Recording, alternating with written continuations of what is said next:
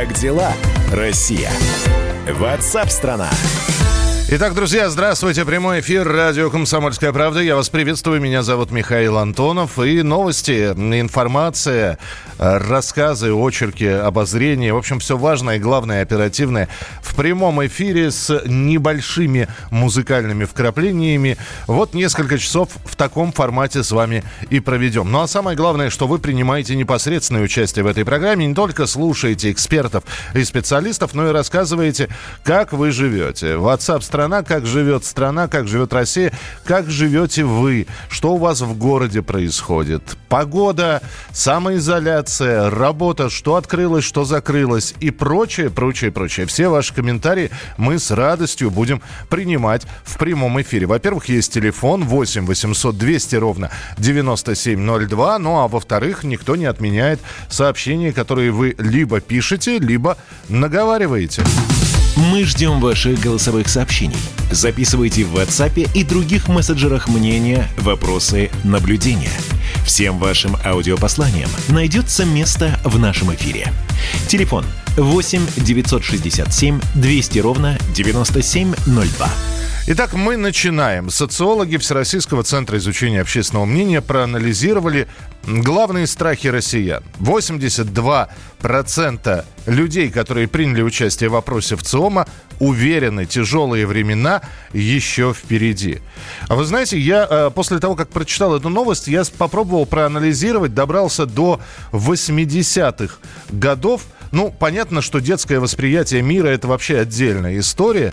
А вот вы можете вспомнить, это я сейчас к вам, к слушателям обращаюсь, которые, может быть, и кто-то помладше меня, кто-то постарше меня. А, вот было такое, что в какой-то период вашей жизни вы говорили, слушайте, завтра будет еще лучше. То есть уже неплохо, но завтра будет еще лучше. На какие годы это пришлось? Потому что вот сейчас 82% жителей страны уверены, что тяжелые времена еще впереди. Аж раньше было иначе. А раньше мы э, думали, что все впереди, вот где-то про светлое будущее нам говорили, что вот оно брежет где-то. 8 9 6 7 200 ровно 9702. Ну а что именно пугает население, выяснял специальный корреспондент «Комсомольской правды» Владимир Варсобин. Дорогая редакция. А, но а, об этом мы поговорим буквально через несколько минут. Пока присылайте свои сообщения. 8967 200 ровно 9702. Был ли период в вашей жизни, который вы помните, как завтра будет лучше или сейчас хорошо, будет еще лучше. Но мы сейчас про коронавирус сначала все-таки начнем разговаривать. И сейчас э, Россия э, в очередной раз, по крайней мере, некоторые ученые заявили, что наша страна может пойти по военному пути вакцинации. Когда вакцина от коронавируса будет готова. Что такое военный путь? Э, это значит, в случае первой появившейся вакцины начнут прививать не все население, населения и ни в коей мере не принудительно, а только находящихся в зоне риска людей. Второй вариант традиционный. Ученым понадобится какое-то время, выберут наиболее удачную вакцину из сотни вариантов. Для этого нужно будет произвести 70 миллионов доз. И если будут привиты столько людей в стране, у общества разовьется так называемый национальный иммунитет. Ну а мы поговорим а, вот о вакцинации, о возможной принудительной добровольной добровольной, по военным методам или по другим, с профессором, доктором медицинских наук, президентом Российского медицинского общества Евгением Очкасовым. Евгений Евгеньевич, здравствуйте. Да, здравствуйте. Ну, во-первых, до вакцины еще нужно дожить. Понятно, что... Потому что сейчас, по прогнозам, она появится только к концу года. Ну, вот массово. И все-таки какой сценарий наиболее предпочтителен, по-вашему? Ну, понимаете, э, это очень сложно говорить э, на сегодняшний день, потому что все зависит от того, какая будет эпидемиологическая ситуация к тому моменту, когда появится вакцина. Эм, если посмотреть исторические аспекты, были примеры, когда вакцинировались отдельные территории. Например, мы можем вспомнить случай, э, когда в Советский Союз завезли э, черную оспу, и тогда территория Москвы была, там несколько миллионов человек были вакцинированы, и эту вспышку удалось погасить. Хотя уже вроде бы казалось в мире, когда с этим заболеванием ну, как бы было покончено. Ну, по-моему, Поэтому... по-моему, с гонконгским гриппом примерно то же самое было, когда именно э, территория Юго-Восточной Азии была э, вот массово подвергнута вакцинации, а все остальные не, не, не на столь массово, не столь массово. Да, конечно. Поэтому э, все-таки делать выводы о том, э, какой режим вакцинации, какие Эм, группы населения вакцинировать, это будет ясно к тому моменту, когда э, получится эта вакцина. И мы тогда увидим, в каких-то регионах, может быть, будет более тяжелый вид обстановки, кто там подключать. Может быть, действительно, э, группа людей, которые э, максимально подвержены инфицированию и вот более тесно общаются, да, mm-hmm. Э, как говорили, например, вот, военные, да. Но, опять-таки, я говорю, на сегодняшний момент сложно пока сказать, это все только домыслы, угу. и однозначно только реальная эпид-обстановка на момент получения вакцины сможет э, диктовать, э, какую схему применять. Ну, давайте тогда, я просто обязан задать вопрос, такая сдержанная радость у некоторых, потому что сегодня вот данные свежие за сутки пришли. В России выявили меньше 10 тысяч новых случаев коронавируса. Я напомню, что последние две недели количество выявленных людей как раз было 10, 11, 11 ну, с лишним ну, тысяч. Вот относительно этого я бы эм, ну, очень не рекомендовал сейчас э, обнадеживаться, С... сильно сейчас радоваться. Сдержанная радость что... должна быть, да? Я даже бы сдержанно, о сдержанной радости пока не говорил, потому что один день снижения, снижение все равно высокое. Э, по-моему, если как бы вот сейчас 6, э, около 6 тысяч, да, там за последний день было инфицированных это очень рано, рано говорить. Мы были долгое время в течение недели на количестве 5-6 тысяч, и уже были заявления, что вот мы выбираемся на плато, и был такой всплеск до 10-11 тысяч. Mm-hmm. И на 10-11 тысяч мы держались очень мало, и учитывая, что сейчас все равно крайне низкий уровень э, самоизоляции, коэффициент, я не исключаю, что это только э, в рамках каких-то статистических э, таких... Э, Погре... ну, погрешности. А, не погре... Нет, не погрешности, не погрешности, а следствие э, таких определенных статистических, э, может быть, неполноценных действий, может быть, там количество тестов в этот день было собрано меньше. Сложно мне как бы сейчас это... Ну хорошо, Евгений Евгеньевич, давайте мы тогда последим несколько дней, какая цифра будет появляться, потому что, да, действительно, сейчас а, от, от, танцевать от одного числа, который меньше 10 тысяч, наверное, это не совсем правильно. В любом случае, мы всегда рады вас слышать в эфире. Спасибо, что были с нами. Президент Российского медицинского общества, профессор, доктор медицинских наук Евгений Очкасов. Ну что же, а, про страхи россиян поговорим через несколько минут. Я еще раз напомню вопрос, который я вам задал. Вы можете прислать текстовое сообщение или голосовое. Был ли период в вашей жизни тот момент, когда вы считали, что вот все в принципе неплохо, а дальше будет еще лучше? То есть у вас была уверенность, что в будущем, в ближайшем будет совсем хорошо? Или всегда были какие-то опасения? Всегда было такое ощущение, что дальше будет только хуже? Ваше сообщение 8967 200 ровно 9702.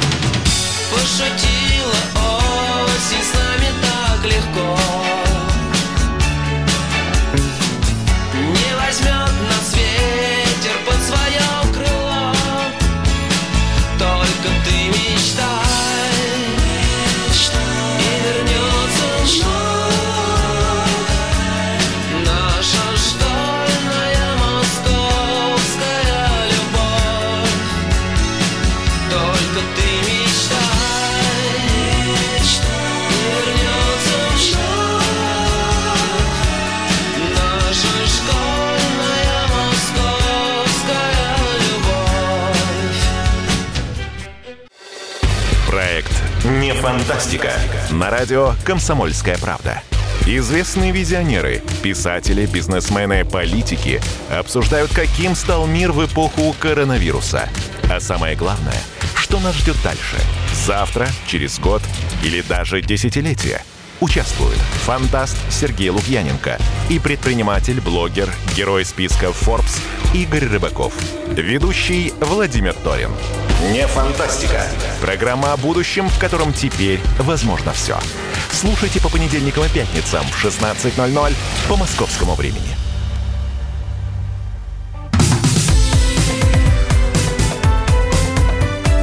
Как дела, Россия? Ватсап-страна! Итак, социологи в ЦИОМ проанализировали главные страхи россиян. 82% жителей нашей страны уверены, что тяжелые времена впереди. А я у вас спросил, а были такие времена, когда вы верили, что впереди будет очень хорошо? Все впереди ждет светлое, хорошее. Э, это э, так... Э, Дмитрий из Удмуртии пишет. Будет лучше, когда каждый скажет себе «не боюсь, не боюсь, не боюсь». И дракон страха будет с каждым словом уменьшаться. Вспомните мультфильм «Три банана». Э, спасибо, сейчас будем э, вспоминать. В Советском Союзе мы знали, что завтра будет лучше, чем вчера. Да и у душки Горбачева так и было, Татьяна. Хорошо, спорно, но это ваше мнение. Э, мне сильно досталось 90-е годы. Видел и бандитов, приезжали ко мне на турбазу, и проститутки, и квартирные жулики.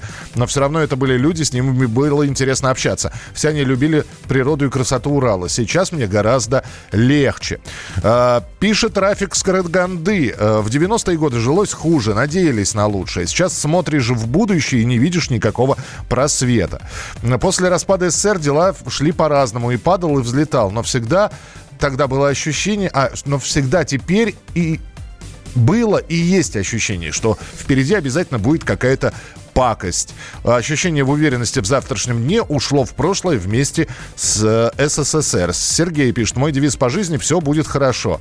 Два раза хорошо не бывает, будет только лучше. Просвета в нашей стране я не вижу. Э, потерял производство, отдыхал 7 лет назад. Понял вас. Ну, то есть э, вы о сегодняшнем дне пишете. Вопрос был немножечко про другое. Было ли в вашей жизни момент, когда впереди э, брежило еще более светлое будущее, чем есть? А с нами на прямой связи Владимир Варсобин, специальный корреспондент «Комсомольской правды». Володь, привет. Да, я, я специально хотел, чтобы ты это послушал. Понимаешь? И э, вот с момента распада Советского Союза прошло 29 лет. 29 лет. И э, люди до сих пор вот верят, что... Но, а учитывая, что еще берут до Горбачевский период Советского Союза, там тебе все, все 30 с небольшим. И вот тогда они говорили, что будущее было радужным, а вот все остальное... Может быть, поэтому цифры в ЦИОМа не удивляют?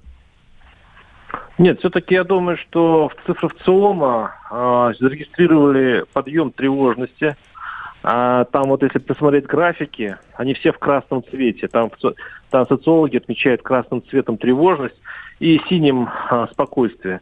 Так вот, там в этих графиках 80-85 даже процентов, даже 90 с чем-то, если не ошибаюсь, процентов это разные степени тревог. Они даже тревожных людей разделили на такие э, такие сорта, как э, панику, паникеры, угу. э, по, те, кто волнуется просто, ну, то есть по, по, по, по, там, по градации. Ага. И интересно, что в самом начале нашего э, кризиса и этого вируса, сначала, как они говорят, запаниковали молодые. Молодежь была, она же никогда не видела этих кризисов, это мы-то знаем, мы помним, там, и 98-й, и 89-й, 91-й, и 2008 да. Да, а молодежь э, столкнулась впервые, и поэтому сначала паника, э, вот э, первым паникующим были они.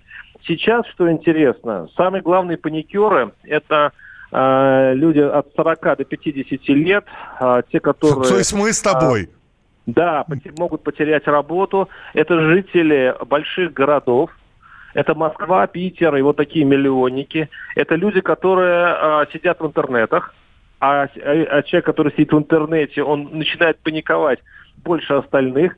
И интересно, что вот эти маленькие проценты спокойствия, это люди, а, которые живут в небольших поселках, это далеко за МКАД, это те, которые смотрят телевизор с изумлением и думают, ну, до нас-то это наверняка э, не доберется. Угу. Вот. И вот, те, которые недооценивают эту опасность.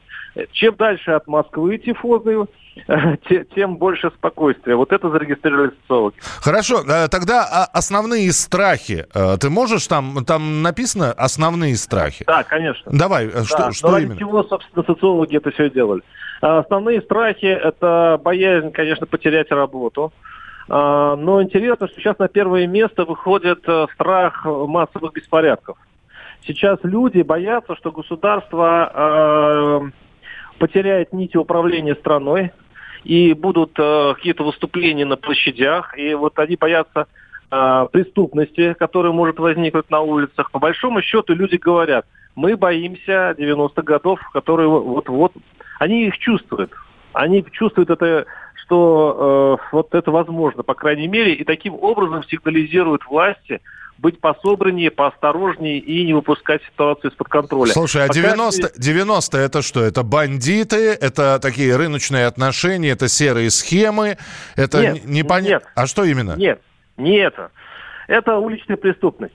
Так. Это уличная преступность. Они боятся, что будет слабая полиция, милиция, что, э, что снова будут перестрелки в подворотнях, что будет опасно выходить на улицу, что вообще снова раскачается государство – и посыпется. Угу. Они потеряли уже одно государство в 91 году угу. и боятся потерять это. Хотя, с одной стороны, вроде бы они ругают на, кухню, на кухнях это государство, власть.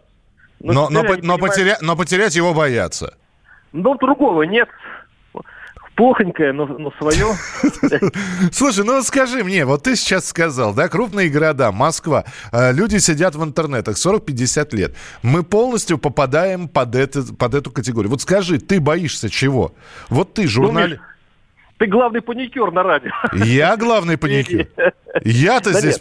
Ты не главный паникер, я немножко так сказал. Ты просто, э, когда ты говоришь об этих проблемах, ты, ты рассказываешь их, ты эмоционально относишься к ним, ты, ты переживаешь это. И таким образом ты, в общем-то, э, делишься этими опасениями с э, тысячами, с миллионами людей, и таким образом, да, ты их немножко заводишь, и они краснеют, если говорят социологи, э, вот этой опасности. Ты понимаешь, я не пытаюсь никого сейчас запугать, я просто пытаюсь, э, чтобы люди, вот э, я к слушателям обращаюсь, ребята, вы задумайтесь, ну хорошо, ну потеряете, вы, вы работу не найдете. Ну потеряю я работу, вот вчера был в магазине, пятерочки грузчики нужны, но с голоду не умру. И еще одно из э, социологических вот таких э, ну, результатов этого исследования – интересно, что люди не против, они спокойно относятся к ужесточению а, вот этих санитарных норм, к этим а, повязкам, к этим перчаткам и так далее. Более того, они готовы вытерпеть еще больше. Вот если верить ЦИОМу. Я вот здесь, кстати, очень сомневаюсь, что Сомс э, это, подловили этот э, тренд, мне кажется, uh-huh. тренд обратный. Но вот по утверждению э, в ЦИОМа у людей большой еще запас спокойствия в плане, если они видят, что государство предпринимает даже такие драконовские меры. То есть, то есть запас спокойствия у людей достаточен. Вот так вот. Принято, Володь. Спасибо тебе большое. Хорошо, я сейчас у слушателей буду спрашивать, как раз присылайте сообщения. Про светлое будущее поговорили, но вот видите, там категория страх. Я понимаю, что сейчас придется несколько обнажиться вот в моральном плане, в, в таком в психологическом плане. Напишите, пожалуйста, чего вы больше всего боитесь? Не знаю, если хотите, я отвечу. Для меня самое страшное это потерять здоровье. Потому что тогда не будет ни работы, ни, ни, ни радости в жизни, и все. Вот это вот самый главный страх. Главный страх о здоровье. Чего вы боитесь? Вполне возможно, ваши страхи совпадут с теми страхами, которые в ЦИОМ сейчас опубликовал. Может быть, у вас э, сугубо индивидуальный страх. Можно на условиях анонимности. Не хотите подписываться? Не подписывайте. Регион хотя бы напишите. В конце 70-х школьником был, все хорошее было впереди. Ленин такой молодой. На этом выросли. Но жизнь оказалась сложнее, зараза. Да, Александр, спасибо. Ездили на рыбалку, поймали много рыбы. Верили, что завтра поймаем еще больше. Были рады и довольны. Ценить каждый день. Это Александр из Казани. Михалыч, здравствуйте. Живем в кубанской станице. Мне 37. Управляемся по хозяйству и верим в светлое будущее будущее. И хотим поехать на отдых в нашу люди, любимую Грузию. Когда-то. В 90-е я всегда мог договориться. Сейчас бесполезно. Я сталкивался с нашими силовиками уже не раз. А, ваше сообщение 8967 200 ровно 9702. Продолжение через несколько минут. Черное море льется на спину Здесь никого, только мы и дельфины просто вода А в конечном итоге На руки просится, трется А ноги на батареях солнечных Движется по Крыму. Пара людей, заточенных на то, чтобы жить красиво. На батареях солнечных движется по Крыму Пара людей, заточенных на то, чтобы жить красиво Можно упасть на горячие камни Можно забыть про вопрос Do you love me? Или проехаться в солнце карете Можно искать, но так Никого и не встретить на батареях солнечных Движется по Крыму. Пара людей, заточенных на то, чтобы жить красиво. На батареях солнечных движется по Крыму. Пара людей, заточенных на то, чтобы жить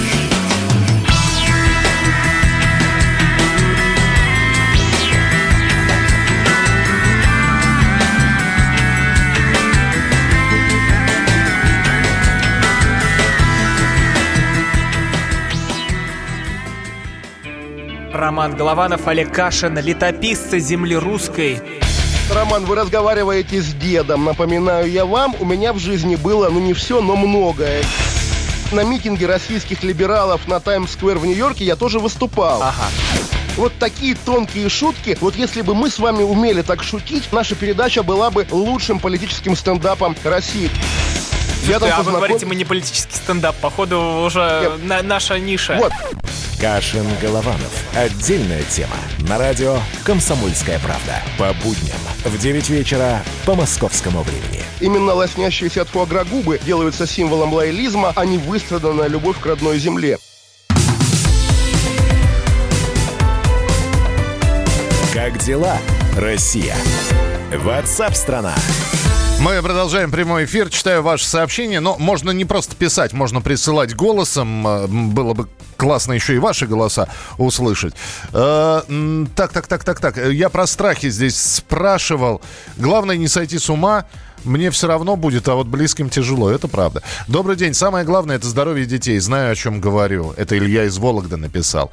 Э, Сергей Баландин. Э, одну из работ уже потерял. Не страшно, но денег не хватает. Зато в выходные езжу теперь на шашлыки и рыбалку около дачи. Ждем окончания пандемии, чтобы снова работать без выходных. Ух, заживем тогда. Только сначала долги отдадим. Без шуток. Опасаюсь происшествий из космоса, либо столкновения с метеоритом, либо пришествия инопланетян. Ибо с этим человечество вряд ли справится, в отличие от той же эпидемии коронавируса и прочего земного. Есть страх стать парализованным и быть обузой родным и близким. А, что если уж придет время, чтобы сразу и быстро. А, действительно, самое страшное для меня это, не дай бог, потерять здоровье. Мне уже много лет, поэтому я все делаю, чтобы продлить жизнь. Это Константин. Мне 42. Были моменты в жизни, когда я думал, что все, дальше дороги нет. Моменты полного отчаяния и безысходности. Да и вообще спокойных лет наберется по пальцам пересчитать на одной руке. Но несмотря ни на что, я никогда не сдавался и всегда побеждал. Я верю в Бога, потом в себя. Какой страх? Наверное, страх перед будущим. В какой стране будет жить ребенок? Что же будет с Родиной и с нами?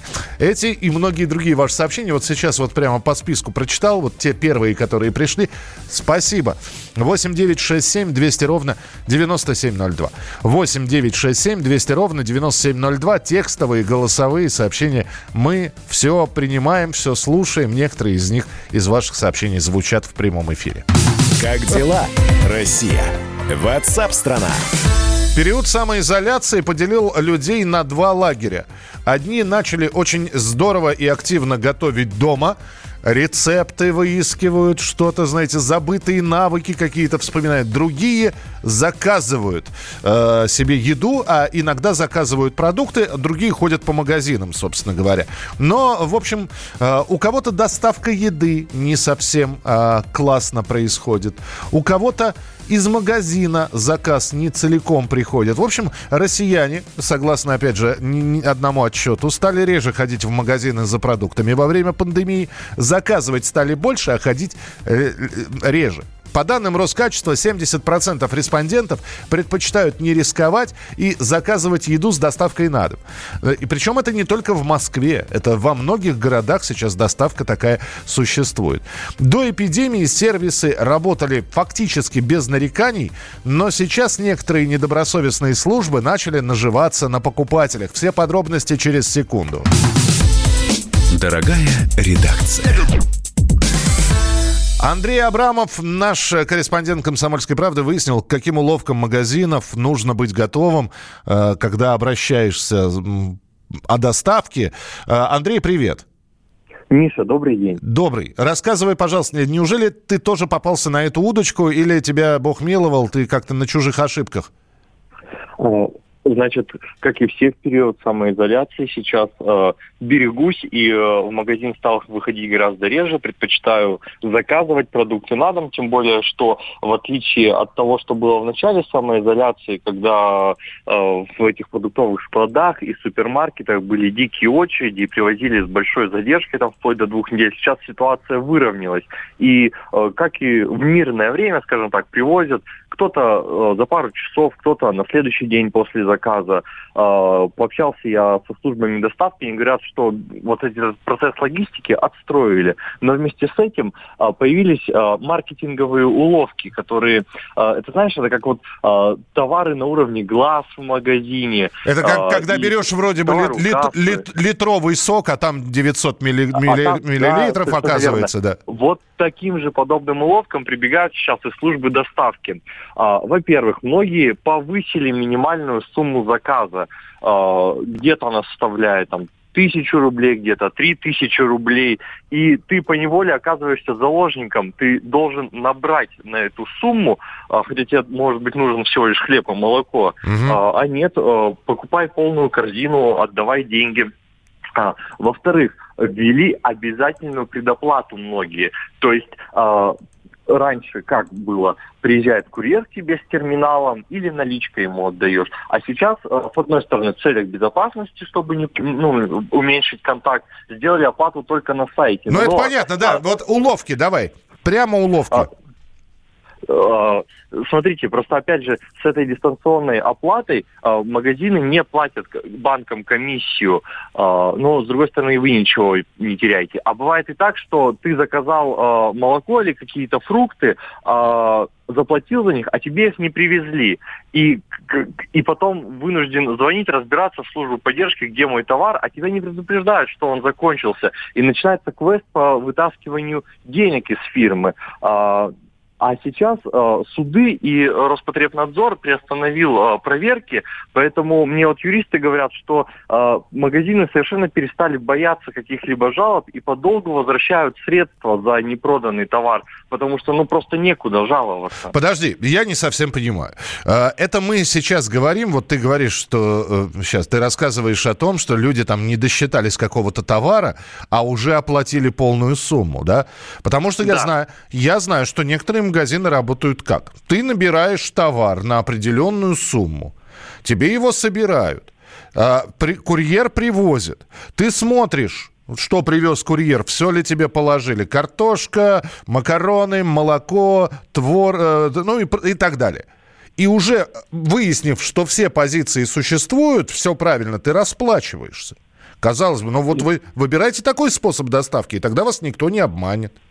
Так, а вот это к тому, к чему я говорил раньше. Многие ввели же магазины предоплату. То есть ты на их сайте карточкой уже расплатился. И лично я, когда мне курьер привозит продукты, не смотрю, что он там положил в пакеты. Ну, доверяю. Ну, прибежал этот парнишка в цветной ветровке, кинул пакет, ну, я забрал, как бы хочется поскорее дверь закрыть, все-таки страшно. И уже начинаешь разбирать пакеты и не смотришь. И вот как раз тут совет а, от юристов а, именно при, не отпускать курьера, пока ты не изучил весь список список э, товаров. И вообще пригодны ли те помидоры, которые тебе привезли, не мяты ли они, потому что если товар, э, не, это какая-то не кондиция, ее нужно сразу же вернуть, и тем самым с юридической точки зрения как бы сделка не будет завершена, ты отказываешься от услуги. Слушай, я слышал другую историю, когда человек заказал, ну, я не знаю, молодой картофель, ну, вот так называемый молодой картофель, свежий урожай, причем который стоит в, не, в два раза дороже, чем обычная картошка, а ему привозят обычную. Когда он заказывает определенное молоко определенной фирмы, а ему привозят и по жирности то же самое, но другой фирмы, оно более дешевое. Ни разу я не слышал истории, чтобы кто-нибудь другой... Знаете, я заказал кили, ко мне черную икру привезли, спасибо вам большое. Вот таких историй нет. А вот наоборот есть. Да, совершенно верно. А еще хочу рассказать об одном, э, скажем так, это уже настоящее мошенничество, и практикуют его чаще всего э, именно курьеры, которые доставляют товар. Но чаще всего, э, оговорюсь, это доставщики не каких-то крупных сетевых магазинов, а, возможно, каких-то более мелких. Ведь сейчас многие частники оказывают услуги по доставке. Угу. Так вот, э, курьер приезжает к тебе, Э, и звонит снизу и э, заявляет, что он не намерен рисковать своим здоровьем и подниматься к тебе до квартиры. А ты вроде как доставку до двери заказал. И хитрый курьер просит скинуть ему на карту, там по номеру телефона 100-200 рублей якобы за риск. Ты, естественно, начинаешь возмущаться. Он говорит, стоп, хорошо, тогда я сейчас ваш товар выкладываю на лавки и ухожу. И как бы э, утащат его, не утащат, решайте сами, либо спускаетесь. А еще некоторые хитрые курьеры говорят, хорошо, я тогда э, просто кладу трубку, уходят и говорят, что э, клиент не вышел на связь. Э, ему-то какая разница? Этому курьеру там магазин заплатит, потому что он может быть не в штате. Слушай, если такие а... курьеры приходят, мне легче действительно оторвать пятую точку от, от места и самому сходить в магазин. Но в любом случае, Андрей, спасибо тебе большое, что был в прямом эфире. Услышали мы вот эти вот подводные камни. Э, я не знаю, у вас были проблемы с доставкой или нет? Э, пожалуйста, напишите. Будет любопытно почитать, а особенно любопытно не о проблеме а самой, а о том, как вы ее решали. Скандалили, ругались на курьера, плюнули и после этого не стали ничего больше заказывать. 8 9 6 7 200 ровно 9702. 8 9 6 7 200 ровно 9702. Текстовые и голосовые сообщения. Встретимся в начале следующего часа. Оставайтесь с нами.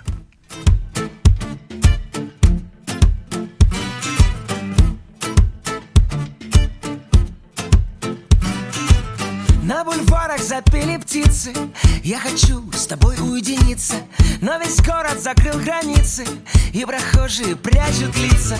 Что-то странное в мире случилось Оруэллу даже не снилось. Никуда не пройти без печати Как теперь тебя повстречать. Мне Где ты там, с кем ты там?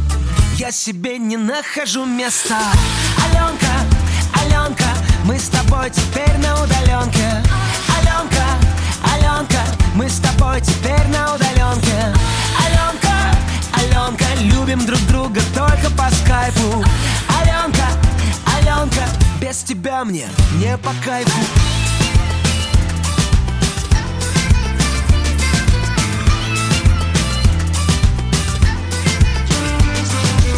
Тяжело без моей подруги.